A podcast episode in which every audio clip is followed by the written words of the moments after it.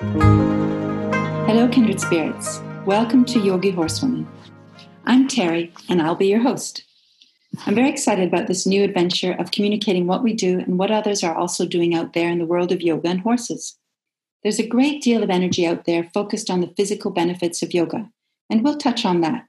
But for the most part, I'm interested in exploring what yoga has to teach us about life, our human nature, and how we interact with the world around us, including, of course, how we interact with horses. Yoga means union, and union of yoga with horses adds an even deeper connection to ourselves, to our relationships with horses, and also all other beings. It's really a magical journey of connection, inwards towards self and outwards towards all life. Throughout the series, you'll hear me speaking with inspiring, strong women from different walks of life, of all different ages, with either a connection to yoga, horses, or both.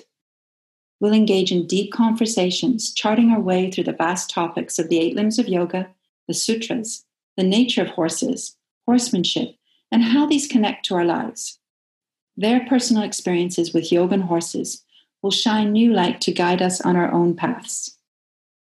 I hope that you will accompany us on this journey of self discovery through Way of the Horse and the Path of Yoga, through the eyes of other yogis and yoginis and horsewomen and men alike. May the light be with you and guide you. Namaste.